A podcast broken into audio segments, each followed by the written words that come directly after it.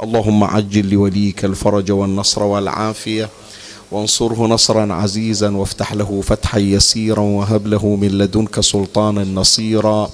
رب اشرح لي صدري ويسر لي أمري واحلل عقدة من لساني يفقه قولي. يا كاشف الكرب عن وجه أخيه الحسين اكشف كربي بجاه أخيك الحسين. نادي عليا مظهر العجائب تجده عونا لك في النوائب. كل هم وغم سينجلي بولايتك يا علي يا علي يا علي يا أبا الغوث أغثني يا فارس الحجاز أدركني بلطفك الخفي ولا تهلكني يا مولاتي يا فاطمة بنت محمد أغيثيني يا سيدتي. صلى الله عليك يا سيدي ويا مولاي يا رسول الله. صلى الله عليك وعلى آلك الطاهرين فاز من اعتصم بكم وأمن من لجأ إليكم يا ليتنا كنا معكم سعادتي فنفوز فوزا عظيما جاء في دعاء أمير المؤمنين علي بن أبي طالب صلوات الله وسلامه عليه وهو الدعاء المعروف بدعاء الصباح. اللهم صل على محمد وآل محمد وعجل فرجهم. إلهي قرأت باب رحمتك بيد رجائي. وهربت إليك لاجئا من فرط أهوائي. وعلقت بأطراف حبالك أنا آملا ولاي. برحمتك يا أرحم الراحمين. وصلى الله على سيدنا ونبينا محمد وآله الطاهرين.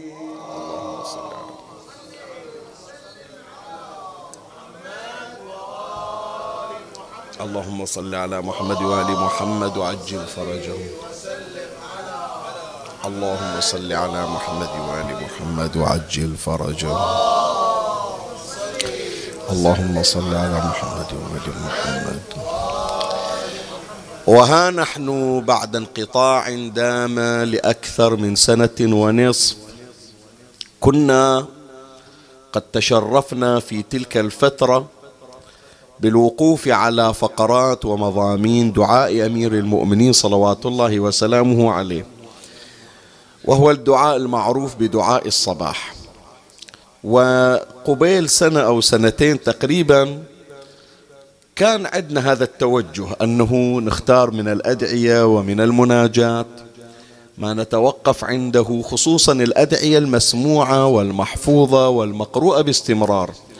ونحاول أن نقف على بعض من عباراتها وبعض من فقراتها للتأمل في مضامينها والاستخلاص المفاهيم منها. فكانت حصة دعاء الصباح المشهور والمعروف والذي نواظب عليه في صبيحة كل يوم تقريبا أربع حلقات. إحنا ما أكملنا كنا نختار مقطوعة أو فقرة ونقف عند أسرارها ومضامينها. ولعارض معين اضطررنا أن نتوقف عنه. ولا يخفاكم يا إخواني كثرت الطلبات وكثرت آه، الرسائل التي تطالب بالعودة إلى شرح دعاء الصباح. خصوصا في هذه الأيام الأخيرة يعني فوجئت أن هناك أكو شيء خفي. رسائل من البحرين من خارج البحرين بعضها شفهية بعضها بالاتصالات بعضها بالمواجهة المباشرة. وهناك رسائل من خارج البحرين أنه ليش هذه الدورة توقفت؟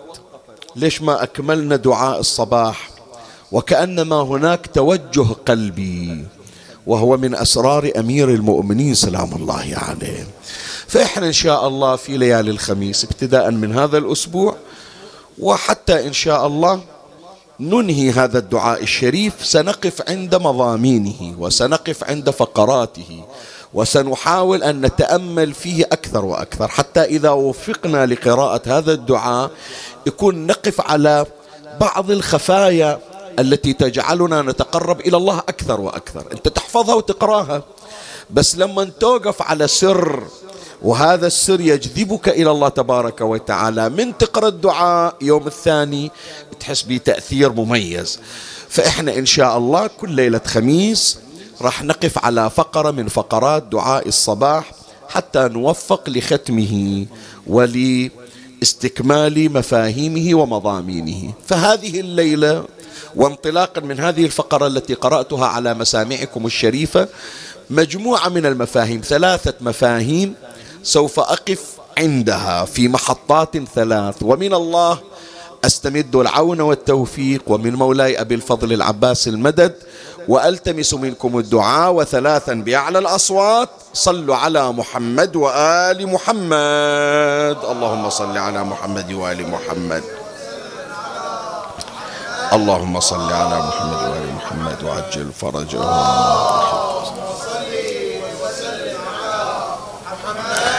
اللهم صل على محمد وآل محمد وعجل فرجهم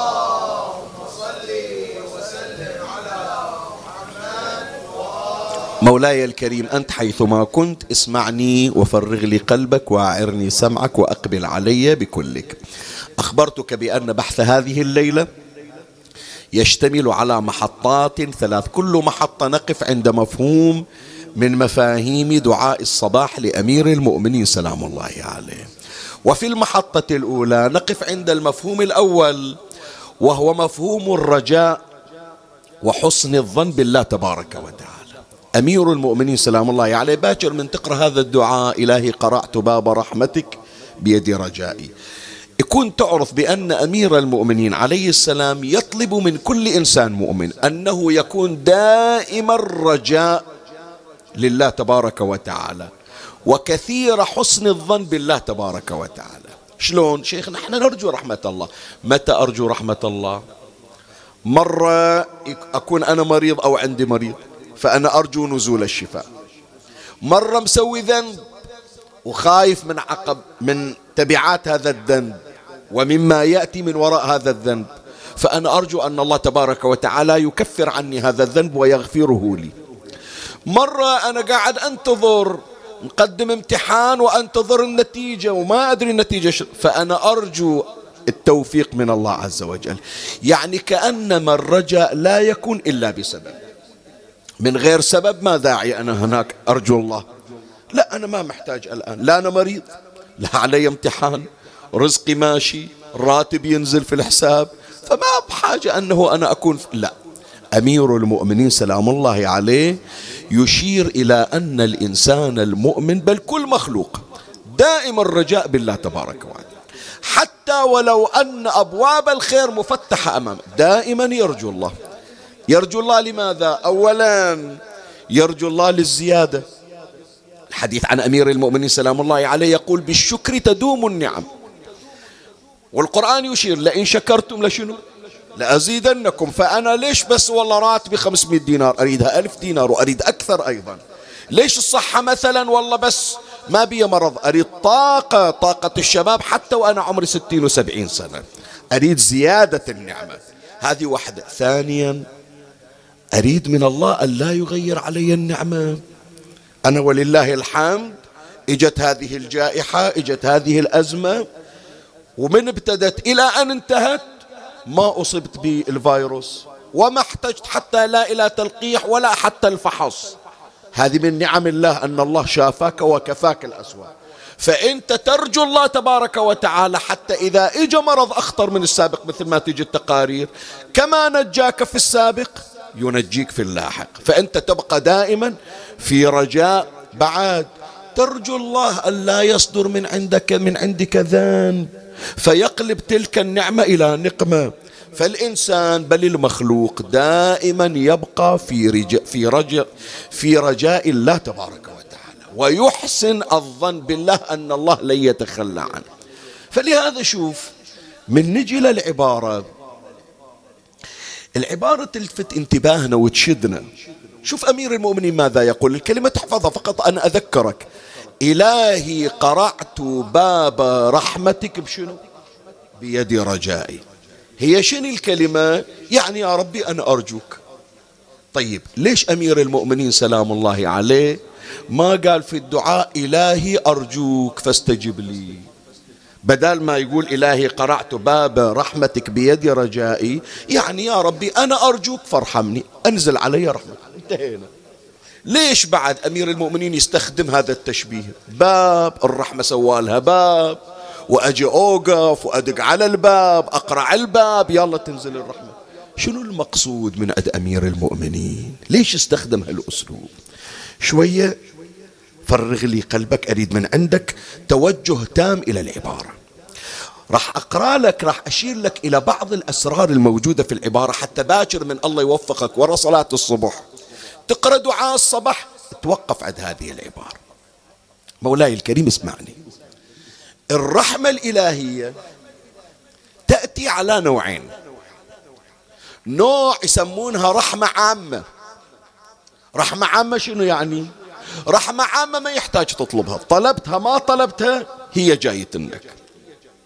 أعيد. رحمة من رحمات الله عز وجل يسمونها رحمة عامة. الرحمة العامة طلبها المخلوق أو لم يطلبها هي تأتي. شلون؟ هذا مسكين بغيبوبة ما عنده حواس حتى يقعد ويصلي ويدعو الله أن ينزل عليه الرحمة. يجيه الشفاء من غير أن يطلب. شوف شوف رحمة رب العالمين شلون بغيبوبة وما عنده أحد. ببلد غريب حتى ولد ما عنده حتى زوجة ما عنده. وصار له مدة دفعة واحدة وإذا الشفاء يأتي. زين متى قعد؟ متى صلى؟ متى قرأ دعاء؟ حتى تنزل الرحمة؟ لا رحمة عامة. طلب أو لم يطلب. أحيانا لا. أكو واحد صح ما طلب لكن يعتقد بالرحمة. وأكو واحد منكر الرحمة. هذا ملحد كافر لكن مع ذلك الله يرحمه. إي نعم. شوف هذا اللي يمشي والعياذ بالله شلون أقرأها والله ما أدري. هذا اللي يلعب بالقرآن مرة يحرق القرآن ومرة يتعدى على القرآن. بعض التصرفات ما أريد أذكرها. ومؤخرا هذا مثل ما بعض الأشخاص يركل القرآن برجله. أو ذاك الخليفة الأموي الوليد بن عبد الملك يمزق القرآن بسهامه. ما مر علينا إحنا من يوم إحنا صغار نسمعها تهددني بجبار عنيد فها أنا ذا جبار عنيد إذا لاقيت ربك يوم حشر فقل يا رب مزقني الوليد. طيب هذا من حط السهم بكبد القوس وجر ورمى سهم واثنين وثلاثة على القرآن ومزقه. من وين اجته الطاقة؟ من وين اجته الصحة؟ من وين جاه النفس؟ من وين جاه اجته هالروح هذه؟ هالطاقة من وين اجته هي من عند الله. مع ذلك يعصي الله ويتجرع عليه. والله ينعم عليه بهذه الرحمة. أي رحمة؟ يسمونها الرحمة العامة. الرحمة العامة طلبها الإنسان أو لم يطلبها هي تأتي. تأتي لكل المخلوقات. هي الرحمة العامة خليها على صوب. اكو رحمة لا يسمونها الرحمة الخاصة. الرحمة الخاصة غير الرحمة العامة. هذه رحمة يخص بها الله تبارك وتعالى عباده المؤمنين. ولهذا شوف مطلع كل سورة إحنا نقول شنو؟ البسملة بسم الله شنو؟ الرحمن الرحيم. شنو الفرق بين الرحمن؟ شنو الفرق بين الرحيم؟ الرحمن يقولون الرحمة العامة يعني مثل ما الله رحم موسى رحم فرعون. مثل ما رحم إبراهيم رحم النمرود. مثل ما رحم حسين رحم شمر بالرحمة العامة. خو الله ما خلق شمس خاصة للحسين وشمس خاصة للشمر. هي شمس واحدة رحمة عامة.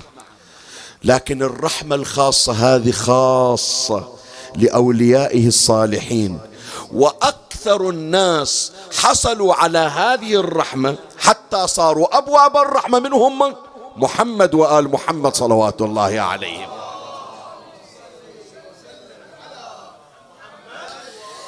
فلهذا شوف تعبير أمير المؤمنين سلام الله عليه باكر من تقرأ الدعاء. إلهي قرعت باب رحمتك بيد رجائي. يعني سوى أمير المؤمنين رحمة الله محطوطة ببيت ومسدود عليها باب.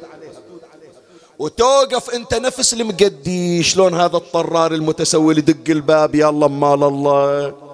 اي طمعا وتسولا إلى تلك الرحمة الخاصة. الرحمة العامة ما حطوها داخل بيت وسدوا عليه بالباب. لا تمشي بالشارع الرحمة العامة. تتنفسها بالهواء تشربها بالماء طلبتها لو ما طلبتها هي الرحمة العامة جايت لك. لكن الرحمة الخاصة لا بحاجة إلى أن تطلبها من الله. فلهذا تذكر تذكر أن هناك رحمة خاصة من الله. توسع لك الرزق تعطيك الذرية تعطيك صلاح الذرية تعطيك المحبة في قلوب الناس تعطيك التوفيق في الحياة تعطيك الرضا الإلهي ونظرة صاحب الزمان الرحمة الخاصة. بس يكون تطلبها من رب العالمين. إلهي قرأت باب رحمتك. بيد شنو؟ بيد رجائي. هذه واحدة من المعاني من تمر على هالعبارة الثاني من المعاني حط بالك إيش أقول لك؟ هذه كلها اسرار خفايا بحاجة أن نتأمل فيها. إلهي قرأت اقراها وياي. إلهي شنو؟ قرعت شنو؟ باب رحمتك بشنو؟ بيد رجائي. قرع الباب يا إخواني من لوازمه التأدب. حط بالك. قرع الباب اليوم بدل ما تدق الباب تقرع الباب تدق الجرس. القرع لابد أن يكون فيه أدب. وإذا خرج عن الأدب بحيث صار القرع قرع شديد يستوجب الغضب يستوجب النفور حتى ببيتك أنت. الله لا يجيبه بس تخيل ابنك الصغير أبو خمس سنين اجوا يضرب الباب بقوة. صح ابنك وأقرب الناس إليك وهذه الحجرة مالتك حجرة تعبارة لكن إذا ما استخدم الأدب الأدب في القرع يستوجب الغضب. صحيح لو لا ابنك هو راعي البيت. باب غرفته يم باب غرفتك. لكن شرط القرع الأدب في قرع الباب. هذا شيء يعلمنا يعلمنا التأدب في الطلب مع الله عز وجل. إيه. حتى تعرف ليش أمير المؤمنين ما قال إلهي أرجو رحمتك وسكت. سواها باب وسواها قرع. شوف أدب علي بن أبي طالب في الخطاب. لأنه يا إخواني إذا فقد الأدب في الطلب قد يستوجب العقوبة والعياذ بالله. إيه هذا بدل ما يعطيك من طيب خاطر يطردك يقول لك إيش هالعنف هذا؟ وين أنت؟ وين واقف؟ على باب منه يلا دور غير تعلم الأدب تالي تعال خذ من عندي. وحتى يا إخواني لو الكريم لم يطرد هذا الشديد خو تعال إلى أكرم الأكرمين والرحمة المهدات من هو? نبينا محمد صلى الله عليه وآله.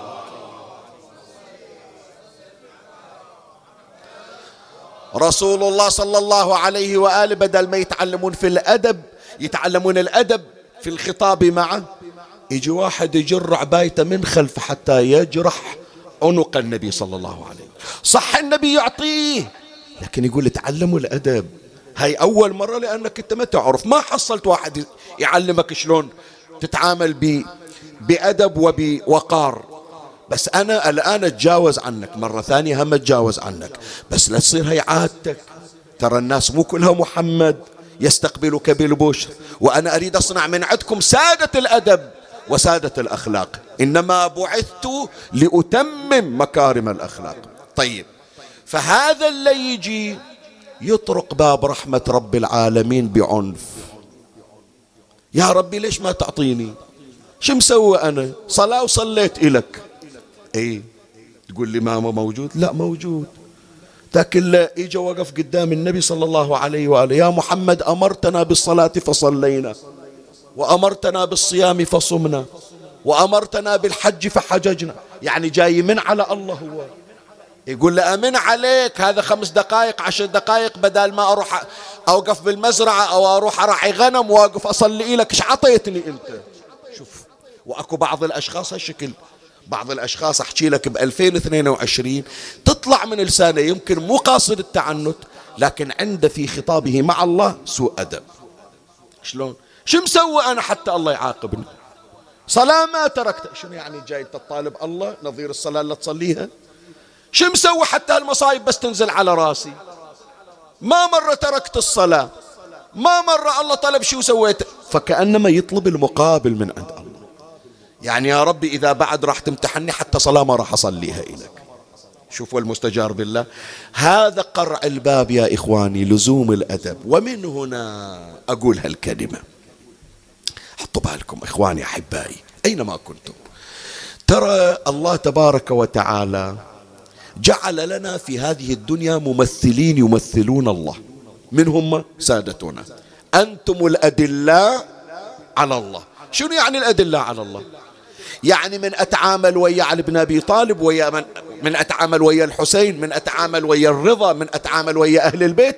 أعتبره تعامل مع الله. شلون يوم القيامة من أوقف بين يدي الله؟ الله يقول خليت لك في الدنيا ولي. احترامك إلى النبي احترامك إلي احترامك إلى أهل البيت احترامك إلي. الما عنده تقدير إلى النبي ما عنده تقدير إلى الله. الما عنده تقدير إلى علي بن أبي طالب ما عنده تقدير إلى الله. ليش سموا علي ميزان الأعمال؟ الأعمال ما مقبولة. ما يهمني كم ركعة ركعت ما يهمني كم سجدة سجدت. يهمني قدرت علي ما قدرت علي يعني ما قدرت الله. تمام؟ فمن نجي نطلب من أهل البيت يا إخواني مو سالفة والله عطوني لو ما عطوني سالفة هل تأدبت في خطابي معهم أو لا. وأنا أتمنى هي الرسالة توصل. لأن بعض الأشخاص يا إخواني من حسن ظن عنده. اسمعني ما يخالف. أرد أقول خذني بسعة صدرك حتى توصل هالكلمة. بعض الأشخاص انقدح في ذهنه أنه العباس ما يعطيك مرادك إلا أول تجي وتصير شديد وياه. أبو فاضل لو تعطيني والله ما أزورك. لو يوقف عند قبر الحسين يقول له ليش ما تعطيني؟ مو أنا اللي أخدمك مو أنا اللي أقرأ لك مو أنا اللي ألطم عليك. لو تعطيني وإلا بعد ما راح أجيك. ويحصل مراد هو من يحصل مراد؟ لباله من يعطونا المراد؟ يعني راضين عنه. شوف إيش أقول لك. من يعطونا المراد كأنما راضين عنه فيقول إيه أنا رحت وقفت عند الضريح وقلت له أبو فاضل ترى جاي حلفك بأختك زينب إذا ما تعطيني بعد ولا تشوفني. ويقول من قلت له الحكاية عطاني. فيتصور بأن العباس من يوم رفع صوته عليه يعني راضي عنه. لا الكريم ما يطرد أحد يا جماعة. الكريم ما يرجع أحد. لكن الكريم مرة يعطيك بطيب خاطر ويدور عليك. ومرة يعطيك بانزعاج. فأنت لا تزعج العباس بجرأتك عليه. العباس اختبرك الحسين اختبرك علي بن أبي طالب اختبرك أهل البيت اختبروك. كيف تتأدب بالخطاب معهم من تقرأ الكلمة باكر طبقها على أهل البيت. إلهي قرعت باب رحمتك بيد رجائي. تعال تعلم الأدب مع أبي الفضل. فإذا كنت مؤدبا مع العباس صرت مؤدبا مع الحسين. وإذا تعلمت الأدب مع الحسين تعلمت الأدب مع الله يجي بعضهم أتذكر يمكن الآن عبر البث يسمعني يقول لي شيخنا أنا بعد من أجي إلى حرم الحسين يوم الأربعين جاي مشاي ما أوقف على الباب وأستأذن. من زود اللهفة من زود الحرقة. لا قبل مباشرة إلى الضريح أشلب بالضريح وأبوس بي. جاي مشتاق للحسين. إي صح. أنت حصلت الدمعة على الحسين لكن هل حصلت على الأدب مع الحسين؟ سؤال أسأل. هل حصلت؟ أنت يلي تقول شيخنا العشق شو أسوي بعد العشق؟ أيهما أكثر عشقا؟ أيهما أكثر ولها بالحسين؟ أنت لو أبو الفاضل. العباس الذي ذاب عمي أنا شوية من ما يعطوني إجازة معزم على زيارة الأربعين لكن ما أعطوني إجازة. أقول للحسين سامحني ما أقدر أجي. خاف يوميتي يقطعونها. خاف راتبي السنة ما هالشهر ما ينزل. ما أعطوني إجازة سامحني. العباس ترك كل شيء. ترك كل شيء من أجل الحسين. حتى قطرة الماء قال ما أشربها. وما رفع طرفه في وجه الحسين. هذا اللي يعرفون المقام. قصة مو قصة بس مجرد الحب. كيف يكون حبك للحسين ممزوجا بأدبك؟ كيف تترجم حبك للحسين بالأدب؟ وهذه القاعدة خليها عندك معادلة بحياتك. اختبر حبك للحسين مو بالوله عمي ما ظل أحد ما عشق الحسين. إذا قصة العشق والوله ترى حتى جواد الحسين حتى خيل الحسين. إذا قصة حب الحسين حتى الحجر المذبوب على الأرض بكى دما على الحسين. هو أكو شيء ما حب الحسين؟ ما خلقت سماء مبنية إلا لمحبتكم. السماوات كلها مخلوقة على المحبة فأنت هذا مو جاي تتكرم على الحسين وتتفضل على الحسين ومسوي على الحسين جميل. والله أنا جاي أحبك أبو علي. هو أكو شيء في الدنيا ما حب الحسين؟ إيه مجرد الذين أبغضوا الحسين من كتب الله عليهم الشقاء. فأنت إذا وجدت في قلبك الحب للحسين هذا لا تتصور فضل من عندك على الحسين وإنما هذه نعمة من الله أنعم بها عليك. رزق إلهي. إنما كيف تترجم هذا الحب؟ قل أبو علي أثر الحب الحب في قلبي لك فصرت أكثر المتأدبين لأني أعرف الناس بمقامك. هذه خليها في بالك. وخذها دروس خذها دروس من أهل البيت. سؤال يا جماعة سؤال أسأل. أقرب الناس جسما ما أقول روحا ولا قلبا. أقرب الناس جسما من الحسين. روحا وقلبا الحوراء زينب أقرب الناس روحا. أبو الفضل أقرب الناس روحا. بس جسما بحيث يلتصق جسمه بجسم الحسين. منه زوجة الحسين. الرباب. التي جمعها جمعها بيت ودار واحدة مع الحسين. فعمي الله حصلت فرصة أن تكون قريبة أقرب الناس والملتصقين بسيد الشهداء. المفروض لا هي بعد تأخذ راحتها. لا يزيدها ذلك إلا أدبا مع الحسين. لا يزيدها ذلك إلا أدبا. يوم العاشر والحسين يودع والخوات وبنات الأخوة وبنات عقيل بنات بنت العم كل واحدة تجي وتتعلق بالحسين. بس شوف اللي يعرف مقام الحسين شلون. تقول من أنا حتى أأتي للحسين؟ إيه زوجة هي. هي أولى الناس وأحق الناس. بس تقول لا أنا خادمة أنا أرفع رأسي ومولاتي زينب موجودة. حتى بنتي حتى بنتي سكينة بنت الحسين. هي أقرب مني للحسين. هي دم الحسين بيها. أنا مجرد خادمة. تلطف علي الحسين فجعلني قرينة له. أرد هذا الحب بأن أجازي سيد الشهداء بالأدب فلهذا كانت في منتهى الأدب مع الحسين. هذول عم اللي يعلمونا. خديجة بنت خويلد كلها هذه دروس خلوها قدامكم. تستحي تطلب قميص من عند من عند النبي. فلوسها كلها. بعد يقول ما نفعني مال قط كما نفعني مال خديجة. ولا بذلت كل مالها إلى؟ تستحي تقول له محتاجة لقميص يسترني إذا نزلتني بقبري. مو معنى حب يا إخواني مجرد حب مجرد. لا.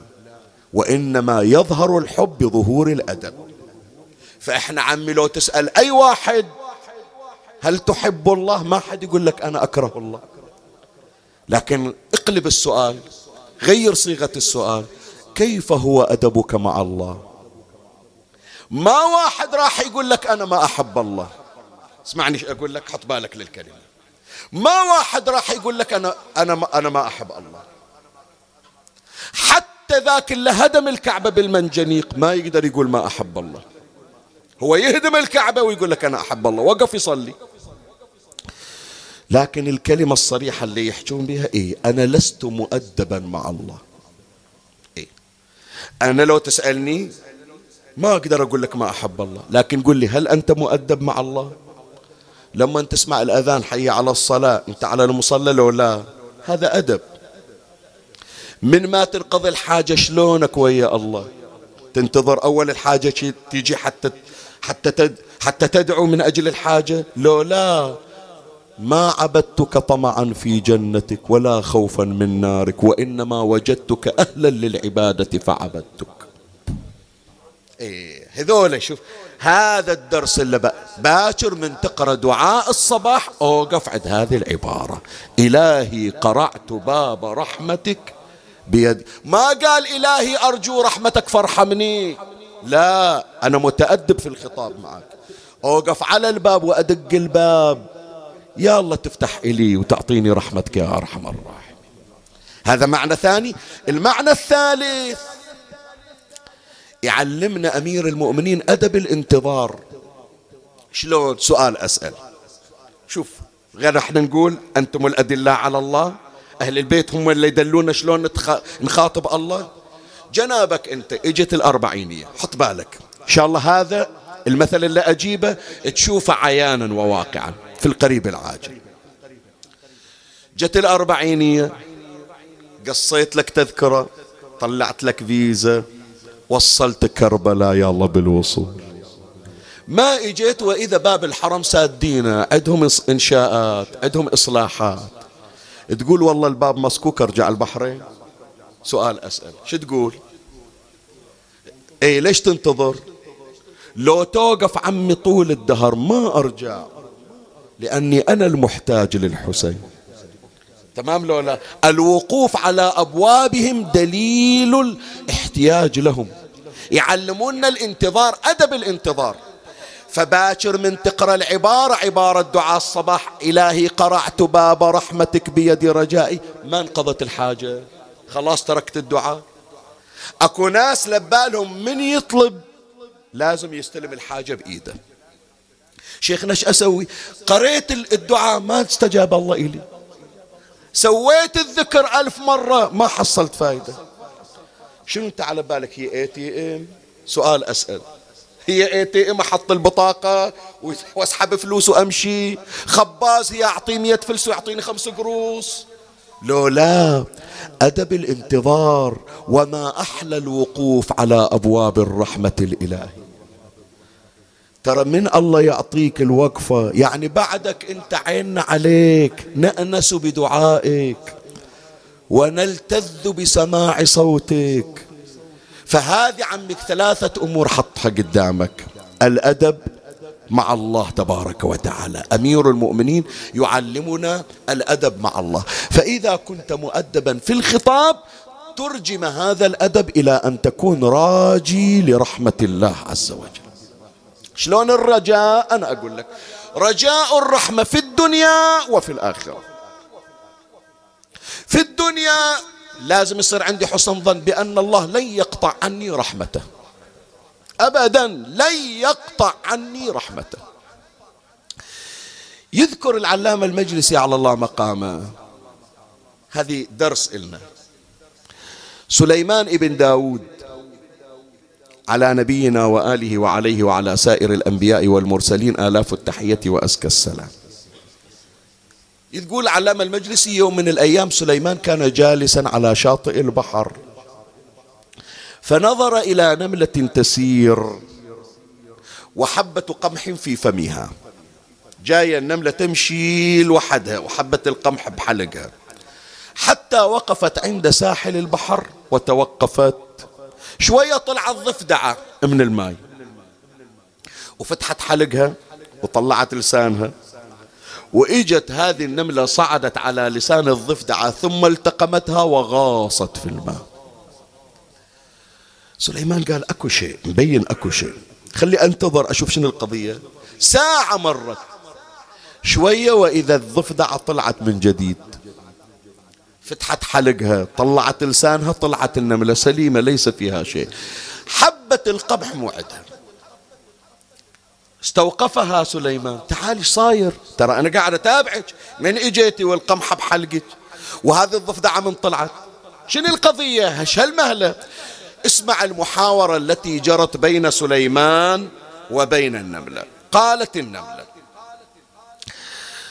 قال يا قالت يا نبي الله في قعر هذا البحر الذي تراه صخرة مجوفة. بهالبحر أكو صخرة والصخرة مجوفة بها فتحة داخل تجويف. وفي جوفها دودة عمياء. وقد خلقها الله تعالى هنالك فلا تقدر أن تخرج لطلب معاشها. وقد وكلني الله برزقها. شغلتي أنا كل يوم من الصبح أطلع أدور رزق لهالدودة العمياء اللي في باطن الماء. زين من أدور الرزق؟ مرة ورقة مرة حبة قمح مرة حبة شعير. زين شلون أطب داخل الماء؟ شوف هي تحكي. قالت وقد وكلني الله برزقها فأنا أحمل رزقها وسخر الله هذه الضفدعة لتحملني فلا يضرني الماء في فيها. تحافظ علي إلى أن أطلع من الماء. وتضع فاها على ثقب الصخرة وأدخلها حتى إذا أوصلت رزقها إليها خرجت من ثقب الصخرة إلى فيها فتخرجني من البحر. هذا شغلي كل يوم. سليمان قال زين أسايلك يا, يا نملة.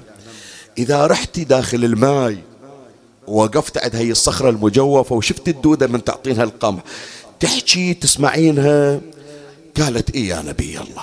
اسمع الآن شو تقول هذه الدودة العمياء؟ قال سليمان عليه السلام وهل سمعت لها من تسبيحة؟ شو تقول داخل الصخرة؟ قالت نعم. تقول يا من لا تنساني في جوف هذه الصخرة. تحت هذه اللجة برزقك لا تنس عبادك المؤمنين من رحمتك الله أكبر جلت رحمتك. اللهم صل على محمد وعلى ثانية بأعلى أصواتكم. كرامة لأمير المؤمنين الثالثة أعلى من الاثنتين. اللهم صل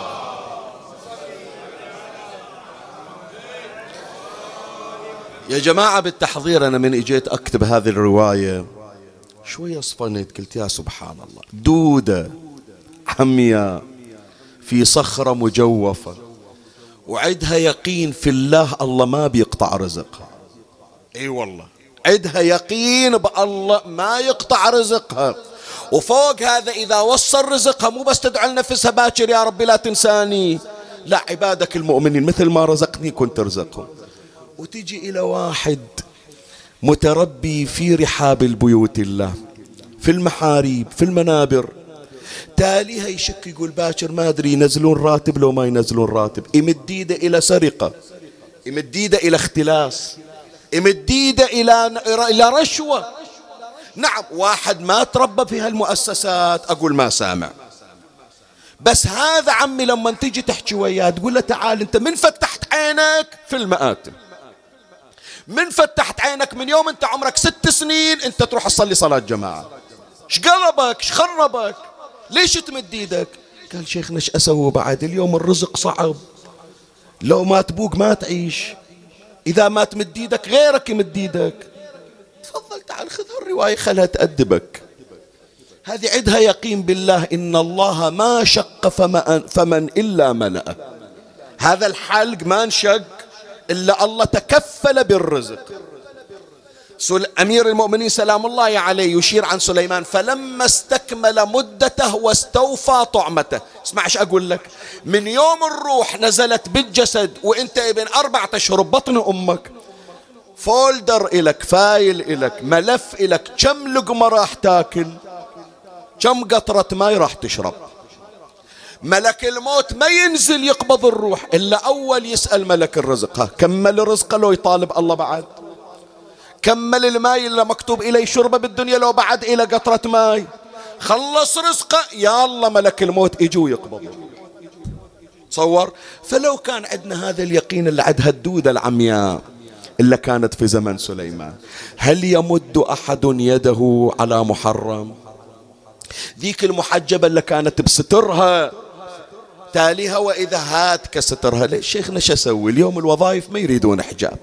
بعد هالشكل الدنيا ماشية. لا عمي شغل الله هو اللي يمشي الدنيا مو شغل العبد. العبد عمي ما يعتقد بالله عز وجل ولا أكو شيء يكفيه ولا يشبعه.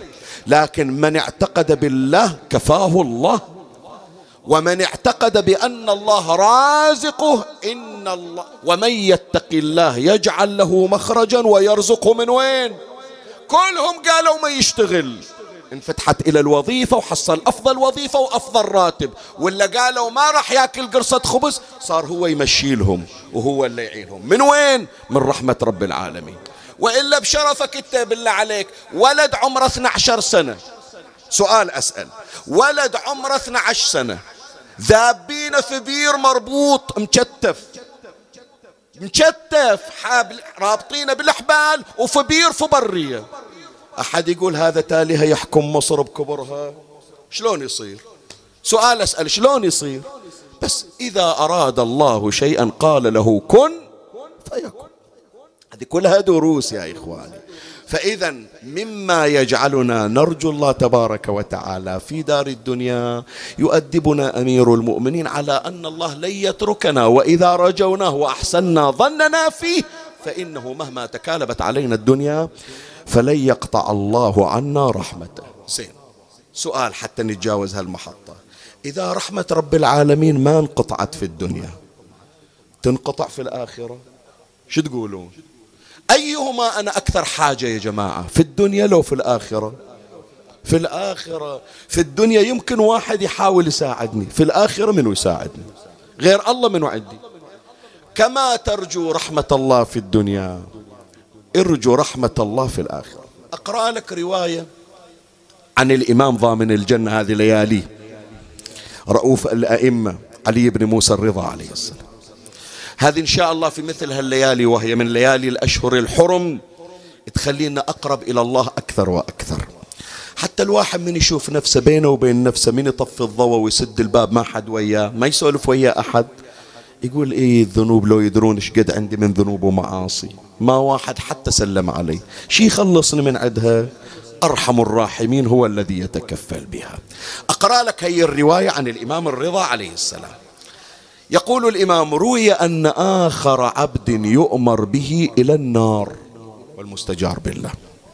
أي هذا طلعوه من قبره ووقفوا للحساب وعرضوا المعاصي والذنوب. وصدر عليه الحكم بنار جهنم وجاءت إليه زبانية النار ووضعوا سلاسل النار في يديه ورجله وقادوه إلى نار جهنم. خلاص بعد عمي أي رحمة بعد؟ سؤال أي رحمة بعد؟ لو بتجي الرحمة كان جت في البداية. لا حكموا عليه بالنار جارين إلى النار. بس شوف رحمة رب العالمين ما توقف عند حد. الإمام يقول آخر عبد يؤمر به إلى النار فيلتفت فيقول يا رب لم يكن هذا ظني بك. إيه إحنا من في الدنيا ما نقول إلا يا أرحم الراحمين. أرحم الراحمين يذب عباده في نار جهنم حتى لو عصاة ما هكذا ما لم يكن هذا ظني بك. فيقول الله عز وجل ما كان ظنك بي. أنت اليوم مش مترقب في القيامة؟ قال كان ظني بك أن تغفر لي خطيئتي وتسكنني جنتك فيقول الله عز وجل يا ملائكتي وعزتي وجلالي وجودي وكرمي وارتفاعي في علوي ما ظن بي عبدي خيرا ساعة قط ما مرت ساعة في حياته قال أرجو رحمة الله يسوي الذنب ما يستغفر. شاف الموت محول عليه ما قال يا رب ارحمني قبل لا أموت. ما ظن بي عبدي خيرا ساعة قط ولو ظن بي ساعة خيرا ما روعته بالنار. لو كان عنده حتى لو ما سوى شيء كان عنده شوية أمل أني أخلصه من النار ما عذبه من النار ولا أروعه ولا بطل نار جهنم بوجهه وخوفه. زين الآن يا رب إيش بتسوي فيه؟ هذا حتى في الدنيا ما ظن فيك برحمة. الآن إيش بتسوي؟ شوف شوف أرحم الراحمين. أجيزوا له كذبة وأدخلوه الجنة. ترى يوم قال أنا ظني فيك حسن كذاب هو أدري عنه. لكن حتى هالكذبة ما دام طلعت من عنده ورجا رحمتي شملته برحمتي. يا أرحم الراحمين دخيلك يا ربي اشملنا بعفوك ولطفك يا الله يا الله نسل شوي المجلس الحين اللي إحنا قاعدين فيه. اسمعني إيش أقول لك. شوف هذا المجلس الان اللي نقرا انساه شوية. شوف لين نزلونا في القبر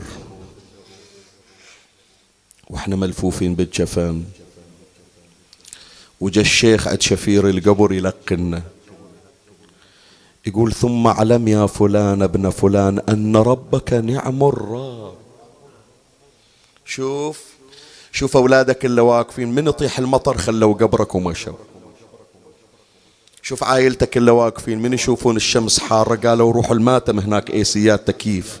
ما فينا شد نوقف. حتى الفاتحة يمكن صعبة عليهم. وينهم اللي تعتز فيهم؟ وينهم وين ربعك؟ كلهم خلوك. ليس لك إلا رحمة الله. إي والله. ليس لك إلا رحمة الله. بعد الليلة أنا إلي شغل يعني إلي شغل أنه أزرع بذرة الرحمة الإلهية في قلوبنا في الحديث القدسي يقول الله لموسى الكليم يقول يا موسى إني أنظر إلى عبدي في قبره وأنظر إلى ذنوبه فيأخذني الغضب عليه. يا الله. أنظر إلى عبدي في قبره وأنظر إلى كثرة ذنوبه فيأخذني الغضب عليه. ثم أنظر إلى وحدته ووحشته فتسبق رحمتي غضبي. فيقول موسى يا رب لأجل ذلك سميت بأرحم الراحم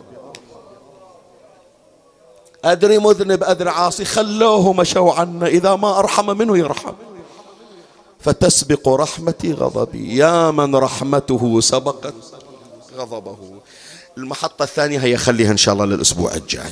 خلي أنتهي وياك إلى المفهوم الأخير إلى المحطة الأخيرة وأختم المجلس. ما دام حصلت الدمعة بعد هم أهل البيت دبروا المجلس الليلة. شوف كلمة أمير المؤمنين سلام الله عليه. وعلقت بأطراف حبالك أنامل ولائي. أتمنى تقراها أنت الآن. وعلقت بأطراف حبالك أنامل ولائي شوية بس عمي حط بالك. خلاص مجلس انتهى هذا بعد. حتى الورقة أدخلها. شوف الغريق إذا راح يوقع في البير ويمدون للحبال. حتى يستيقن النجاة شي يسوي. ما يجود الحبال بإصبع. لا عمي يمسك الحبال. شوف إيش طالعني شوف إيش أسوي. يمسك الحبال بإيد ويلف الحبال على إيده ويمسك الحبال الثاني بإيد الثانية الحبال. صحيح لو لا؟ ليش؟ خايف أنه إيده توقع فيوقع. فما تكفي الإيد يريد الإيدين. وما تكفي المسكة يلف الحبال على إيده. الله يقول لك عمل قليل ينجيك من عذاب كثير. إي والله. شوف أعيدها إلك. عمل قليل ينجيك من عذاب. هو أنامل إصبع بس حط إصبعك على حبل الله. خلاص أنا أنجيك. في الدنيا تاخذ الحبال تحطها على إيدك. في الدنيا تشبق عليه بالإيدين وبعدك خايف. عندي لا يخاف الخائفون بس حط صبعك وهالحبل ينجيك. فلهذا يا إخواني ليلة باكر ليلة الجمعة. ليلة باكر ليلة الجمعة من تقرأ دعاء كميل فكر في هالعبارة اللي تحفظها الآن من أقولها راح تحفظها. أتسلط النار على وجوه خرت لعظمتك شنو؟ صح هذا يستحق النار لكن مرة واحدة سجد. هالسجدة كفرت عنه الخطايا. أتسلط النار على وجوه خرت لعظمتك ساجدة وعلى قلوب وعلى ألسن نطقت بتوحيدك صادقة وبشكرك؟ هو صاح ما عنده عمل. يوم من الأيام قال لا إله إلا الله. يوم من الأيام عطس قال الحمد لله. هالكلمة الصغيرة هذه اللي تشوفها؟ صارت سبب لرحمته ونجاته. شوفوا شلون دعاكم لربنا ولهذا يا أحبائي تعالوا شوفوا. من نجي إلى كربلاء رزقنا الله وإياكم الوصول تشوف جنابك على ضريح الأنصار. خلاص مجلس انتهى. عد ضريح الأنصار. مكتوب اسم علي الأكبر. مكتوب اسم القاسم بن الحسن. مكتوب اسم أبو فاضل. مكتوب اسم حبيب بن مظاهر. اللي أفنوا حياتهم من أجل الحسين ويا الأسماء المكتوبة مكتوب أسماء إخوان اثنين. واحد يسمونه أبو الحتوف والثاني يسمونه سعد. سعد بن الحارث العجلاني الأنصاري وأبو الحتوف ابن الحارث العجلاني الأنصاري. الآن أقول لك تستغرب تحط إيدك على رأسك. هذول الإخوان تدري بأنهم خوارج يشتمان علي بن أبي طالب؟ تدري لو ما تدري؟ روح اقرأ بالسير. ذول الاثنين المكتوبة أسمائهم الآن بالذهب. على الضريح خوارج من المحكمة يشتمان علي بن أبي طالب. زين. حضروا يوم العاشر مو ويا الحسين؟ لا ويا عمر بن سعد. قتل الحر قتل حبيب قتل الأنصار. هم ويا عمر بن سعد. قتل علي الأكبر شال الحسين على صدره. هم ويا عمر بن سعد. تساقط الهاشميون وقتل أبو الفضل وانكسر ظهر الحسين. وهم ويا عمر بن سعد. أقول بعد صعب عليك. قطع رأس الحسين. وهم ذول الاثنين ويا عمر بن سعد. إيش جاية باسمهم؟ إيش جاية باسمهم يصيرون من أنصار الحسين ويدفنهم زين العابدين ويا الأنصار؟ خوارج ويا عمر بن سعد إلى قتل الحسين. أنا أقول لك خرجت بنات رسول الله. هكذا ورد في السير هكذا يذكرون. طلعت النساء سمع هذان الأخوان تصارخ النساء والأطفال. واحد منهم التفت للثاني سعد التفت إلى أبي الحتف. قال له أخويا؟ قال له أخويا. قال سؤال أسائلك. يوم القيامة نريد الجنة لو النار. قال له لا الجنة نريد الجنة. قال زين باب الجنة مفاتيح الجنة بيد منه مو بيد رسول الله؟ قال إيه بيد رسول الله. قال زين رسول الله يدخلنا الجنة مالته وإحنا نشوف ولاده مذبوب على التراب بلا راس. شلون؟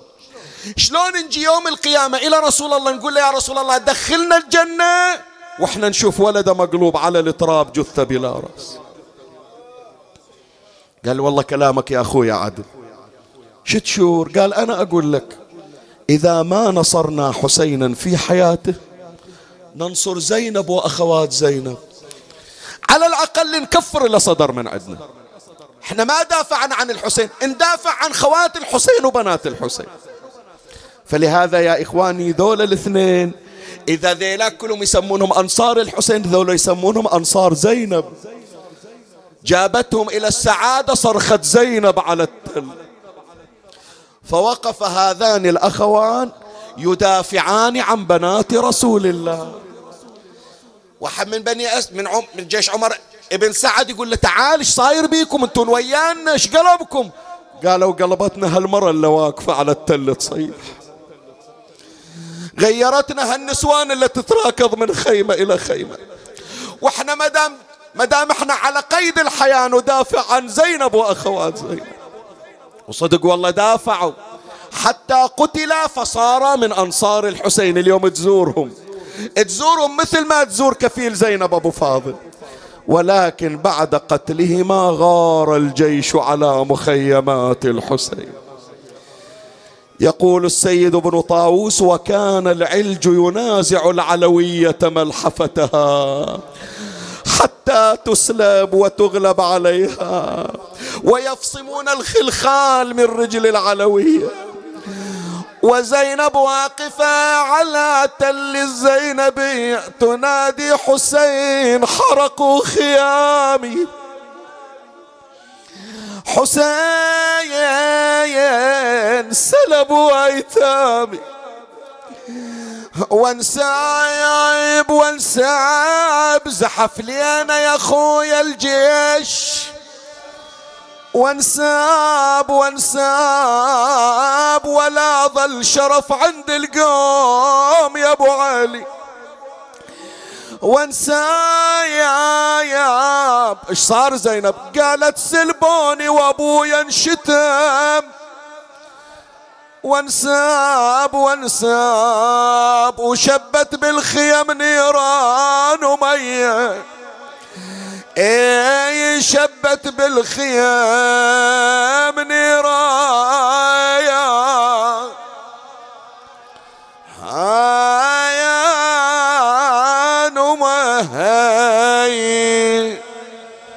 اسمع ونتها اسمع ونتها نسوان ما عدنا محامي درحم الحال. ردوا وأنا بجيب لكم سلب العيال. لا تدخلون الخيم تتروع هالاطفال خافوا من الله الخدر لا تهتكون. قالها لعين من العدا يا بنت الأكرام. ملزوم يا زينب نطب بوسط الخيام. وننهب حال حسين ونروع هالأيتام. ردي ترى مالك محامي ترتجين. وما بين ما هي واقفة وتدير الأفكار. يا سادة ولا المنادي يصيح شبوا بالخيم. نار راحت صناديد الحرب هتكو هلستا. اسمعني حتى طفلهم لو بك لا ترحمون. وهجمت على ذاك المخيم قوم لنذان اللي عنده بنية صغيرة.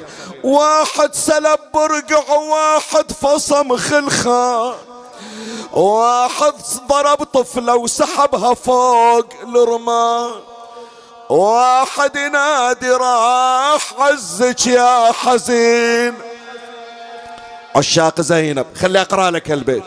أقبل شمر يصفق على زينب جفوفه. يقلها يا زينب بشري بدخلة الكوفة. وإن كان شخصك بالأمس ما حد يشوفه لازم يشوفونك على ناقة تحني راح عزك يا زينب راح. طلع يا زينب للسبا من العز بسج. انت الذي يقولون ما حد سمع. حسك والله لذلك لما تعوفين نفسك قوم اصعد الناقة وخلي جثة حسين. ارجع ارجع عن خيامنا ارجع. ترى عندي كفيل هناك طلع وبيرجع لنا. ما يرضى على الغريب شلون يرضى على خياواته قال لها انذبح عباس وتقضت ايامه الرأس منا أنفضخ والنهبة خيامه زينب ترك الحكي وطلع يا زينب باليتامى. والله دخلت وفرقتها شمال ويمين. بيت الدعاء بيت الدعاء. من المعركة تسمع صوت. ردي الخيمة قالت الخيمة حرقوه وبار الحرم قالت حريمك سلبوها.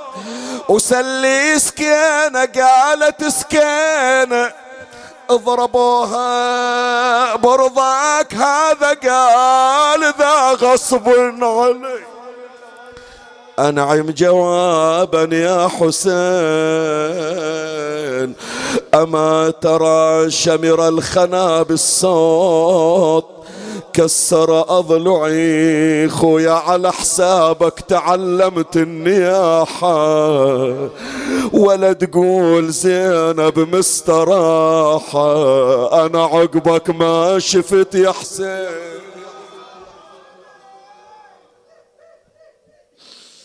اللهم صل على محمد وآل